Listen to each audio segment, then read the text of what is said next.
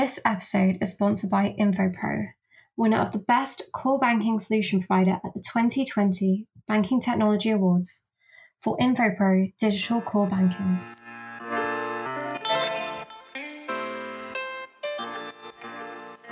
Hello and welcome to What the FinTech, uh, your favorite podcast from the team behind FinTech Futures and the Banking Technology magazine. I'm Alex Hamilton, Deputy Editor at FinTech Futures, and joining me this week are Sharon Kimathi, my editor at FinTech Futures.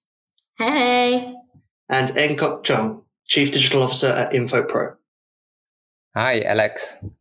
Hi, welcome to the podcast. Uh, this week's episode we're going to be uh, is titled "Keeping Up with the Kardashians." We're going to be talking about core banking and InfoPro's win at the Banking Technology Awards. Uh, first up, as usual, though, we are doing our week in numbers numbers segment. Segment. We've all gone out and found uh, our favorite stories this week with some interesting numbers and figures in their headlines to uh, talk about. Uh, Ek is our guest, so uh, he has the honor of going first. Um, Ek, what's what's your week in numbers story? Thank you, Alex. So um, my number is about uh, ten million dollars in an acquisitions deal Okay, this is a, about an Indonesia P2P lending fintech with the name of Alami, which acquires a rural bank with a $10 million deal. So with the likes of Alami, we saw there are many fintechs venturing into banking in Asia. Uh, specifically, like uh, we, WeLab Bank is another similar example of fintech lending platform which has launched uh, digital banks in Hong Kong. While virtual banks is booming in Asia, we see two different approaches for fintechs to acquire new digital bank license. So number one is the first approach is where they uh, to acquire an existing rural bank like what Alami is doing. And the second approach is where to leverage on the new digital bank license issued by a uh, different jurisdiction from different countries. For, as, for instance, Hong Kong being the first to set up the digital bank regulated framework and has issued eight licenses in 2019. And that followed by Singapore with another four licenses this year. And we also foresee that Malaysia, Philippines, and Indonesia are expecting to issue more licenses in this region. And we see a strong headwind on the digital banking fever in Asia. Yeah, uh, excellent. This is uh, this really shows the uh, as you mentioned, EK, it really shows the the raft of new companies that are coming through in, in East and Southeast Asia. I mean, you mentioned there's Singapore. It's uh, we've reported a number of times on the uh, the the hot competition between lots of firms trying to grab uh, the digital banking licenses issued by the Monetary Authority of uh, so many firms have have uh, have gone for it, and we've had um, I think licenses granted to to Grab, to to Ant, and to a few telecoms firms. Um, it's been a it's been a pretty pretty long race for a lot of these firms trying to get into the space. So it's interesting to see how Alami has um, in Indonesia, of course, not Singapore, but Alami has uh, acquired uh, a, the Sharia compliant bank, uh, BPRS Cempaka Al Amin, um, to uh, essentially to uh, the, the, deal ostensibly was to furnish it with enough capital to comply to new with new limits. But I imagine there'll be uh, a lot of expansion in terms of the services and products offered by by that bank uh, following following this this ten million uh, this ten million dollar deal. It says that it aims to rapidly expand into healthcare, farming, logistics, and groceries. I'm sure the fintech will help it with that. Um, but yeah, an, an, interesting topic for sure. Uh, what do you think, Sharon?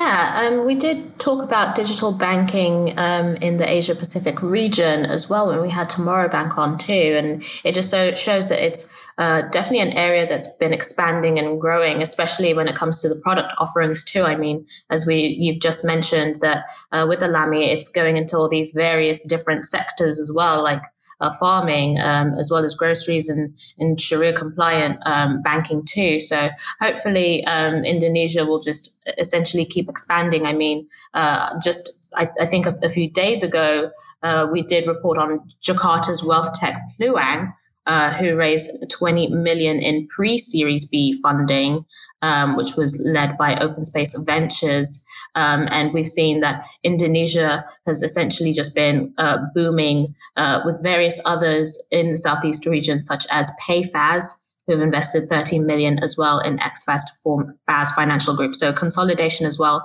uh, is a huge topic, which is uh, one of our banking technology magazine's uh, topics for for the month as well. Is how uh, mergers and acquisitions have certainly been a key driver, uh, especially when it's uh, coming with uh, all this COVID concerns. You would have thought that it would have actually dropped in activity, but it's still raring to go. Um, and also fintechs utilizing existing banking's licenses as well uh, is something that we mentioned in the previous podcast too. But yeah, I'll let you crack on with your uh, next news and numbers, Alex. Sure, thanks. Uh, yeah, my my my number is a small one this week. It's uh, only 111, but it's a, it's a number of import and it's a number that signifies sort of a, big change that's happening in the industry because it's the amount of branch closures that uh, UK Bank and Santander uh, has announced uh, over the past week, uh, affecting around 840 staff. Obviously, Santander, one of the major banks in the UK, operated by Banco Santander, Spanish banking group. Um, the bank says its decision is part of a, a longer term strategy, uh, which has been uh, that our favorite word following uh, or in the wake of the, the majority of the pandemic has been accelerated by COVID 19. Uh, the bank says that branch usage by customers has fallen considerably over recent years, uh, and thus has made the difficult decision to consolidate its presence in areas where multiple branches are relatively close together. Uh, the bank says that it's only going to be closing banks within three miles of another location, and the effective staff will hopefully be moved into other roles within the organization. Um, the 111 brings uh, Santander's branch presence down to 452. Uh, now, to back up its move, Santander said that transactions in branches fell by 30% in the two years prior to the start of the pandemic, so 2018 to 2020. Uh, and since since then, it believes that figure has fallen by a further 50%.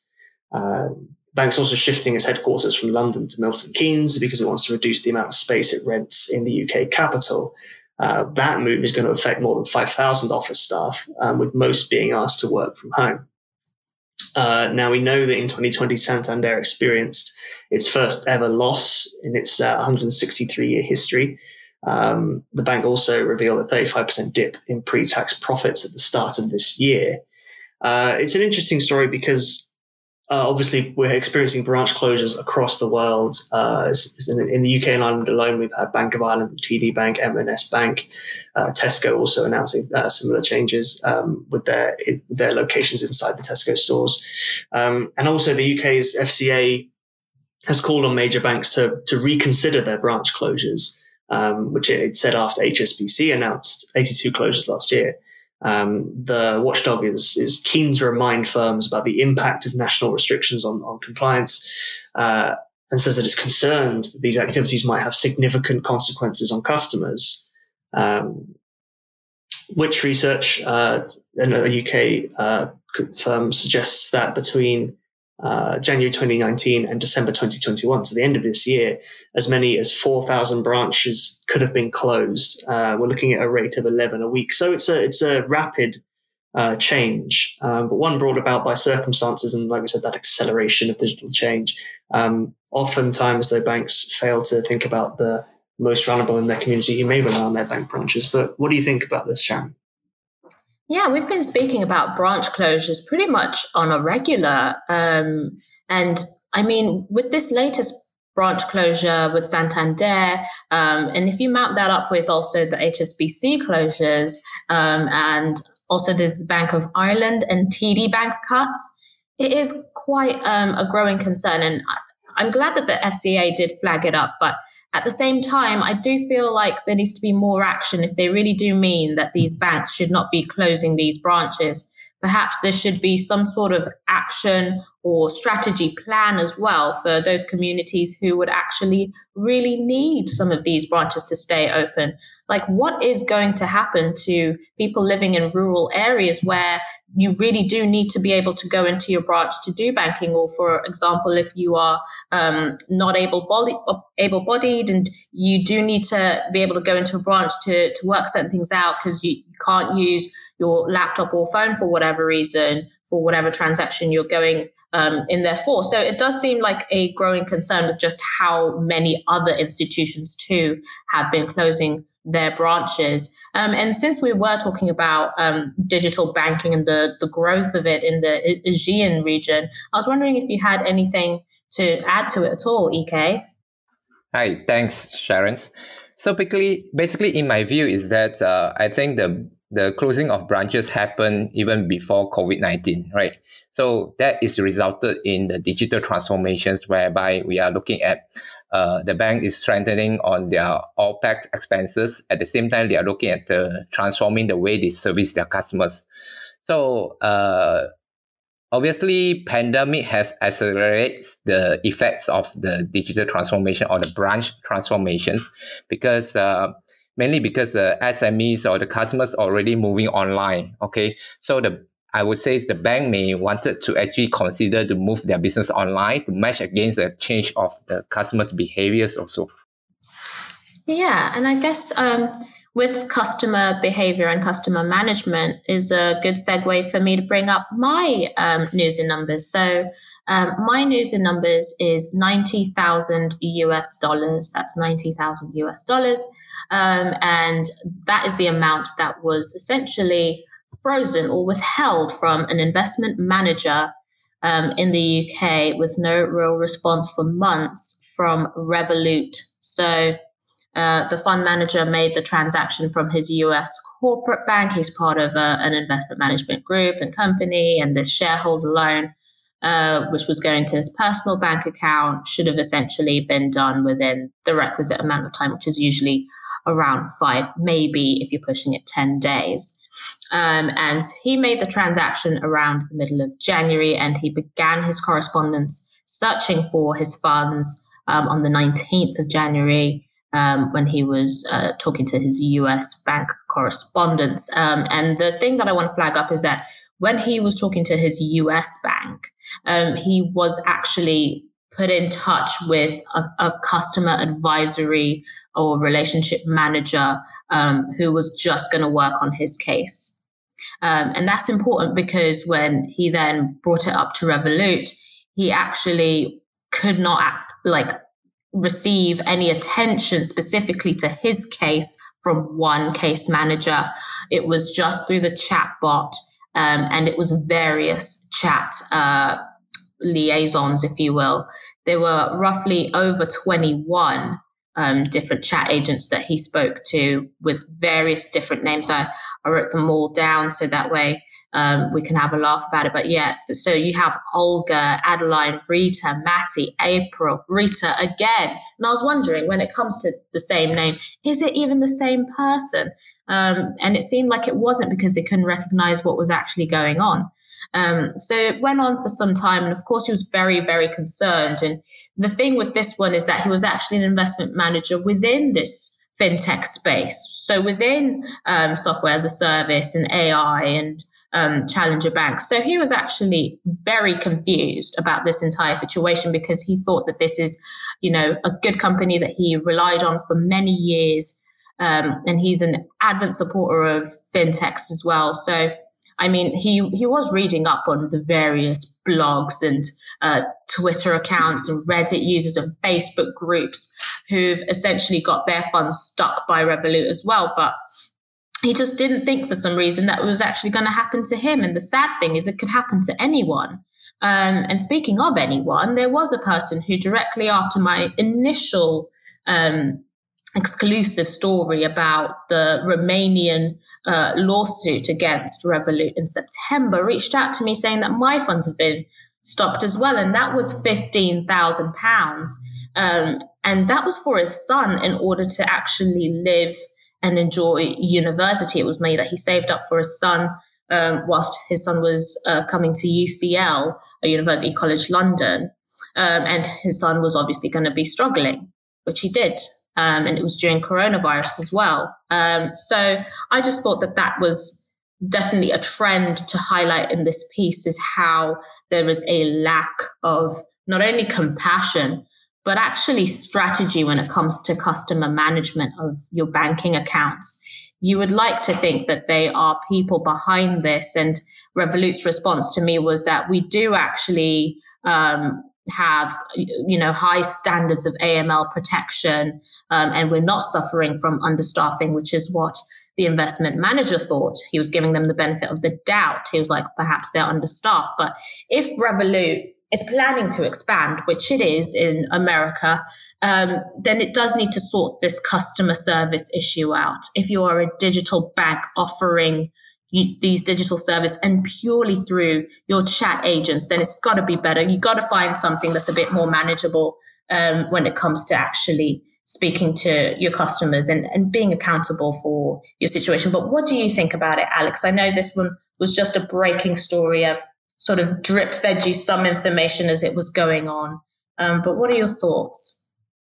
I mean, uh, it's a it's a big one, and well, fantastic work I have to say, Sharon, on, on covering this and in the detail that you have. Um, some proper good stuff, and that's why everyone should read FinTech Futures because we're good at this stuff. Um, so, uh, yeah, I mean, it, it's. It, you hear every time we write a story about Revolut, we have a, uh, a slew of comments. Um, it could be a, even a, small story about the company uh, with people commenting saying, "I ha- I can't get my money. Uh, please help me." And it's sort of we look at it as journalists and be like, "Well, we can't we can't help you. We've written stories about it." But we always get uh, stories of people who've had money frozen. If you go on the the Revolut um, Reddit subreddit, which describes itself as a subreddit for fans in air quotes of Revolut. Pretty much half the stories there from people talking about how they've had funds frozen and they don't know why. Uh, I mean, I, have got it up in front of me now, and uh, there's someone here who just says uh, Revolut is making me feel like a fraudster and a thief. Um, I can't use Revolut here. Uh, I can't log in after installing the app. I've been banned. Um, people are they're ignoring my request for money and then you know every other one is how can what's an alternative to revolut hmm. so uh, I think the firm is we, have spoken about this previously, but I think the company is suffering from a, a, severe case of sort of too big too soon, especially when it comes to customer acquisition and customer care. Um, a lot of money being spent on expansion uh, and the development of new products and services, not so much on the the back end stuff. And there's there's there's it flags up that problem of like if you are going to be a digital bank, uh, a digital first with no physical locations, and if you're going to operate on a chat basis, then you need to have the ability to answer queries like this quickly, and you also need to have the ability for those people you do employ in the back office to deal with these things, to have easy access to the issues at hand uh, instead of having to palm people off uh, one after another as each representative, I, I, assume, this is me assuming here, um, f- finds out they, they don't have either the authority or the ability to, to explain in, in layman's terms what's happened to an enormous amount of money. Um, $90,000 is, you know, that is not a small amount of money for someone to, to, to lose. Um, it's more money than I've ever seen had in my bank account. I can tell you that much. Uh, you know what I mean? I think that's another thing to highlight is that it's a lot of money. You know, ninety grand. You can do a lot with ninety thousand dollars. Like you'll pretty much have a down payment for a house, like, and a good one at that. You know. And the other thing that I wanted to mention was that he even tried to um, close his account as well. So once uh, Revolut got wind of this. Let's be real, that's exactly what happened. Um, they then, when I was about to hit publish on Friday, uh, decided to give him his money back at exactly 5:30 p.m. on Friday. Um, so then on the on the Monday, he then contacts me saying, "Yes, I've got the the money, but I just want to like close my account." And on the Tuesday, he was like, turns out I can't actually close my account. Here's a screenshot of the error messages I keep getting when trying to leave. so it's like they're holding him hostage. Oh, and the fun part was uh, so once his account was locked and he couldn't get the, the 90 grand, he was constantly asking, you know, where is it? And he took it to the ombudsman. And the ombudsman contacted Revolut, who finally responded to him. Their response was, We're so sorry about this. It was a transaction error um, even though that was never brought up before. The excuses were ranging from it's a it's not a swift transaction, and he obviously is a, a, person who knows that it was a Swift transaction, and to um, oh, it, it, must be KYC, and then from KYC to the final excuse, which was transaction data uh, error. And the funny part about that was like, oh, I know we've done this. We still haven't given you your money, but here's a, a premium account on us. Here's a free premium account subscription on us. And he was like, well, the only thing I want to do is just leave. like I just wanted my money and, and, to close my account, which is still not, not doing. So I thought that it was um, a bit strange that they're now holding him hostage. And of course, for the several people out there who have been hitting up the, the comment section of the previous Revolut story, um, about the lawsuit in Romania. We do see you, we do hear you. Um, it's a shame that this is happening, but um, my only advice, if I can give advice, that is, this is heavily caveated. I'm not sure I can, but do try and raise it with the ombudsman. They can try and actually um, get it for you. He was lucky in this occasion, but um, hopefully you can be too. Um, but EK, did you have any thoughts at all to, to share with us about this? Yeah, I, I, was thinking it is sad to hear about this news where it's not supposed to happen at the very first place. Okay. So this basically is breaking the trust from the customers to the bank. So it's affecting their reputations and also the trust. So I think the as a bank, as a unicorn bank, we sh- we, we would do expect that Revolut can maintain a transparency in how they handle the customers' money. So that probably they need to have some sort of SLA between the customers and the bank as well, so that you will be able to respond back to any of the customers' complaints.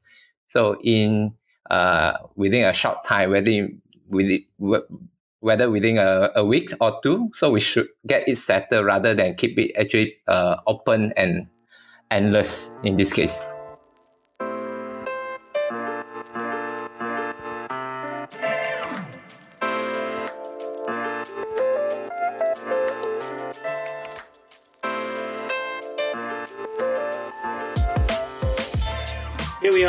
Part two of the podcast. This is our more interview style section. Sharon's going to be asking some questions to EK in a moment, but I'm just going to give him a chance to introduce himself a little bit more, uh, talk a little bit about, a little bit about InfoPro uh, and the solutions and services it offers. So uh, take it away, EK. Okay, thank you, Alex. Uh, basically, uh, I'm the chief digital officer in InfoPros, where I'm specializing in technology enablement, digital transformations, and innovation across the financial industry. I work with both incumbents and new challenger banks in the strategic propositions and digitalizations. Now that's about my role in InfoPro. So InfoPro is a technology company uh, with uh, 34 years in the business. Okay, it is not a young fintech company. So what we do is we are very focused in servicing banks and financial institutions with our award-winning solutions, which is specializing in digital banking, core banking, risk and compliance, and lastly, the AI and data analytics. Oh, and congratulations, InfoPro, for being named the best core banking solution at the 2020 Banking Technology Awards. Can you tell us a little bit more about your award winning tech? Um, banking ecosystems is uh, getting very complex nowadays. Uh, so a bank may normally ends up running more than 30 software products supplied by different vendors. So the complexity in implementing a unified and wholly, holistic AI-driven strategy across all these software products is daunting and almost impossible. Therefore, we created our next generation banking platform, which we call it as AI driven digital banking platforms to solve this problem. Okay. The full banking solution is designed with a Lego blocks concept where banks can pick and choose the needed modules and products or services to build their banks. So this is a composable capabilities that allowing them to actually create a design a bank that is very uniquely uh, streamlined to their business strategy. So you can deploy a retail banking, corporate banking, virtual banking, or even just an online lending platform very quickly with our ready-made services. Okay. The best thing is that all these 52 products or services that we have under our portfolios are built on top of the AI-driven framework. The AI services can be reused and adopted across front office, middle office, and back office for uniformity and cost savings imagines that this is a, a, a, AI powerhouse that actually it comes with various AI uh, capabilities to be used by all the different products. For instance, the product recommendation can be actually called from uh, front end uh, customers apps or from the customer servicing uh, uh, relationship manager applications. So we are trying to capitalize on the investment into the AI so that we can reuse it in all the different use cases. Okay. And your solution is built on your AI driven banking platform. What is your strategy for AI and why should banks be adopting AI driven banking? Um, the emerge of the new AI technologies such as uh, the machine learning deep learning and natural language processing are among the technologies which help us to make the complex or advanced analysis and automation possible in banking. Hence, we improving the speed, the consistency, and the accuracies in the banking processes. The next generation's core banking solution is made efficient and powerful with these AI technologies. Okay, so AI comes into picture to help addressing a few key areas. Number one is to improve the customers, uh, to help the customer, uh, to help the bank to grow the customer base. So by actually improving the customer experience, providing a better customer engagement, knowing the customer's need and provide a call to actions at the right moment. So this will help to provide a satisfaction to the customers and improve the customer acquisitions uh, winning rates. Number two is to lowering the operational uh, costs. Now we know that a uh, typical fintech bank will run at uh, almost half of the uh, this uh, cost to income ratio as compared to a traditional banks. So how we normally do this is by infusing a lot of automations and efficiency in the operations. Okay, so this can be actually uh, materialized by using the AI technologies to help us to augment the human decisions or even to automate a lot of uh, uh, complex processes. The third one is enhancing the operational efficiencies. So in this area, we are talking about the advanced uh, analysis capability and decisionings. So we will be able to help the management to make a better informed decisions so we will be able to improve the uh, visibilities of the managers looking at their business and their performance or their customer relationship. So that will help them to uncover the right insights that will help them to actually uh, take a corrective actions as and when it is necessary. Okay. And what makes the next generation banking solution? And how is InfoPro's AI driven banking platform designed to meet those expectations? Um, the futures of uh, the future expectation of a new core banking should come with uh, three key things. Okay, number one, which is composable. Secondly, which is uh, cloud, and the third one is uh, ecosystems. So you will find these words are quite familiar where fintechs are talking about it, especially the core banking solution providers. So we make our solutions uh, composable in the way that it comes with modular and yet pre-integrated platforms. So you have your choice to pick and choose the relevant products or services to build your bank. Okay, you have the list of services and APIs for you to actually configure the behaviors of your products. Okay, and also to integrate to any third-party systems to value adds to your service offerings to your customers. Secondly, is on the cloud. Okay, definitely uh, banking today we are taking the advantage of the elastic scalability for a long-term cost savings. Okay so this is particularly suitable for a greenfield new startup bank where they start small and they scale in years to come where they do not have to worry about the high capex at the beginning where they can just spend as per use. Okay the last one is on the ecosystem where banks are no longer dominant today, where they need to actually work with somebody to seize the, the market's share and continue to grow into a new segments or new industries of such that was contributed by their partners in the ecosystems.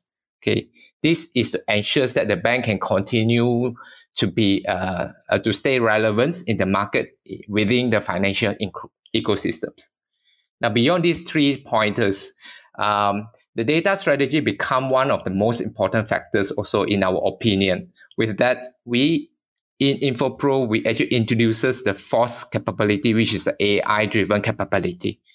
That is why we invented into designing our AI-driven banking platforms to power up our entire core banking solution with all these four capability, which is a composable, cloud, ecosystems, as well as AI driven. And digitization has forced banks to accelerate their transformation journey. What digital transformation has taken place, and what is InfoPro's strategy for your customers? Among our customers, banks are investing heavily into technology enablement to seize the market share from the peers and fintech. Depending on the stage of their digital maturity, the digitalizations on a legacy system is often deployed across four focus areas. Number one, which is digitalizing their customer experience. Secondly, which is digitalizing the back office and the back end processes. Third, is uh, to digitalizing their risk and compliance. This is the areas where you see the their their newborn reg tech companies providing a new uh, regulatory solutions to address certain niche problems. And the last one, which is the deploying a data and AI strategy to improve their customer acquisition strategy and to to, to sustain their business growth. Okay. So among the four, most banks are investing heavily on the customer experience. Okay, probably this is something that you can see and you can get the immediate feedback uh, or benefits from from your investment, and they spend relatively less on the other trees. Okay, but uh, this is again because now it's just the um, uh, uh, uh, uh, the beginnings of the AI driven uh, this banking era in a way that in the years to come, we will see that there are more and more initiative or investment into the second, third, and fourth areas. Okay. On the other hand, uh, fintech and startup challenger banks are taking the full advantage of the technology to overrun the incumbents in all these four areas. So that makes themselves more optimized and relevant since their inceptions. Okay. Now, InfoPro is among the very few solution providers who has the capability to power up a full commercial banking platforms. Indeed, we are the first in the region who are in the process of acquiring a new digital banking license in Philippines. So we are expecting to launch our own digital bank this year.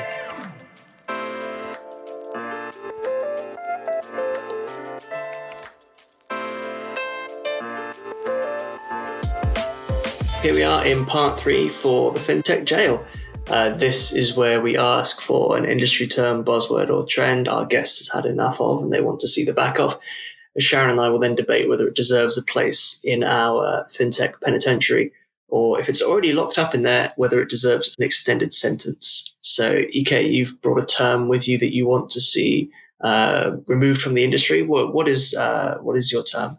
Uh, I, I, would like to suggest to lock down these super apps. Okay, the term super app I think has been abused by among the fintechs. Okay, who rival actually venturing into the uh, payment wallets or even the new digital banks.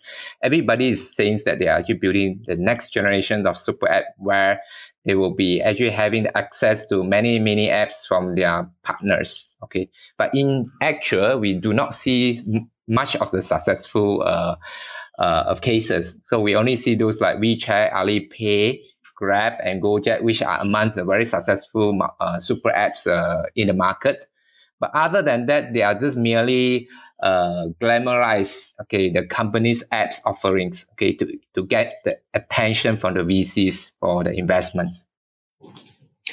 Very interesting. I think um, I think a lot of the terms that we have locked away in the jail definitely are guilty of being used to get the attention of VCs. But uh, yeah, I, I, think that's an interesting point you make there, Ike, about the um, the big the big uh, super apps in air quotes, the you know Grab, um, Alipay, um, WeChat, that kind of stuff, um, have probably graduated past the point of really calling themselves super apps. Uh, it seems to be a label that has been given by others to them, and then uh, the fast followers, I guess you could say, but not even fast followers have decided they want to try and grab as much of the pie as possible, uh, and are sort of using it as a as a label to to grab people's attentions before they've even managed to diversify their offerings. So I think definitely there's definitely uh, an argument to be had that it needs to be locked away. Uh, what do you think, Sharon? Yeah, I would say it's kind of similar to um, when we were talking about embedded finance as well, and we we locked that up in there as well. And it's just about this catch-all, um, you know, jazzy term to just say that we do loads of stuff. um, but um, this is a question that you end up asking some of our guests as well, which is, what would you use um, if we were to banish super app? How would you describe this uh, movement or, or term? That's to either you, Alex, or, or EK. What, what's your preference on a different term? I'll, I'll let EK lead with this one. I'm, I'm definitely not uh, knowledgeable enough to suggest a replacement. Uh, I think the problem with the super apps here is that there is no definition because it's a new words by itself. Okay, so uh, that's why I think um, it is actually uh, uh, among the candidates that we can consider the lockdown and I don't have any other suitable words to replace this. We definitely uh, we, we've definitely locked up other candidates, haven't we? Or thought considered locking up other candidates like platformification and, and all kinds of things like that. Um, I mean, I'm trying to think. I think that's the issue, isn't it? We we don't, but we're not. I'm not. I'm not a marketing genius by any stretch of the imagination. The person who employed me as a as a marketing assistant ten years ago will be able to tell you that if you want to find them. But um, I, I yeah, I, I, can't think of a for it, but I don't know whether that means it shouldn't go in the jail. I'm not sure. What do you think, Sharon? Yeah, that's what I was trying to, to think and remember what we did um, in the vein of the embedded finance argument, where the you know uh, the person who was there, uh, Vinod Jayakumar, just said get straight to the point, um, and that embedded finance is touted by large insurance firms or telecom companies when you have something that's not financial, and use a platform like Railsbank or Mambu to provide a service to allow them to sell banking to their subscribers. And I guess in a similar vein, it's just essentially inserting other sort of, you know, uh, app equipment into your existing app in order to call yourself a super app. But I would say just, it's still the app, you know, that it's just an app at the end of the day. so I, I wouldn't mind putting this one either in quarantine or some sort of solitary confinement just for a year and a bit and see if someone you know, can really think of a, a different term to describe it because it's it's not super in any way, shape, or form. It's just you know, if Uber starts, you, you know, with their Uber Eats, I didn't call it anything else. I, you know, it was just an app. so I didn't call it super app, and that's not going to catch on in the mainstream anytime soon. So yeah, that that's how I feel about it. Uh, Alex, do you agree with my sentence? Do you think it should be a bit, you know, more more harsher? No, no, I, I agree. I mean, I don't think I've ever um, someone's ever said, um, let's get some takeaway. And I'm like, hold on, I'll just open my super app. So yeah, I think that's a term that's going to be catching on anytime soon. So yeah, no, I, I think that's that's fair.